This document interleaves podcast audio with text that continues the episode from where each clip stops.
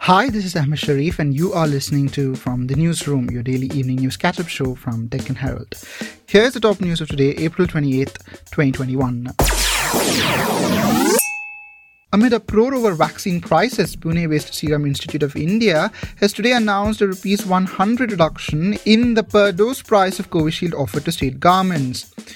The CEO of SSI, Adar Poonawalla, said, and I quote, As a philanthropic gesture on behalf of Serum Institute of India, I hereby reduce the price to the states from rupees 400 to rupees 300 per dose, effective immediately. Unquote. He said the reduction in prices would save thousands of crores of state funds and enable more vaccinations and save countless lives. Concerned about its supplies of the COVID 19 vaccine, the Uddhav Thackeray led Mahavikas Aghadi government has decided not to commence inoculations for ages 18 to 44 from May 1st. However, the Shiv Sena NCP Congress government decided to provide the vaccines free to those in the age group. The move will put a burden of Rs 6,500 crore on the state's coffers. The decision was taken at a cabinet meeting in which the COVID 19 pandemic situation, vaccination drive, and lockdown measures were discussed threadbare.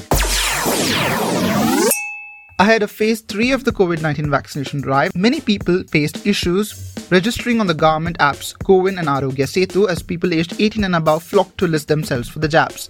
Many complained of server issues and others said the OTP was not received, the first and key step in registration. The mandatory registration began today and the inoculation begins on May 1st. The walk in registration, which was available during the other phases, has been stopped for phase 3 to prevent crowding. That's it today from the newsroom. If you like this show, please share this podcast with your friends, family, and on social media. Do rate and review us on Apple Podcasts. Yes, we are on Apple Podcasts, Google Podcasts, Spotify, and wherever you listen to podcasts. For latest news and top stories of the day, log on to www.deccanherald.com or visit the all new Deccan Herald app. Check out our e-paper at www.deccanheraldepaper.com. Subscribe to our Telegram channel at t.me slash Deccan Herald News.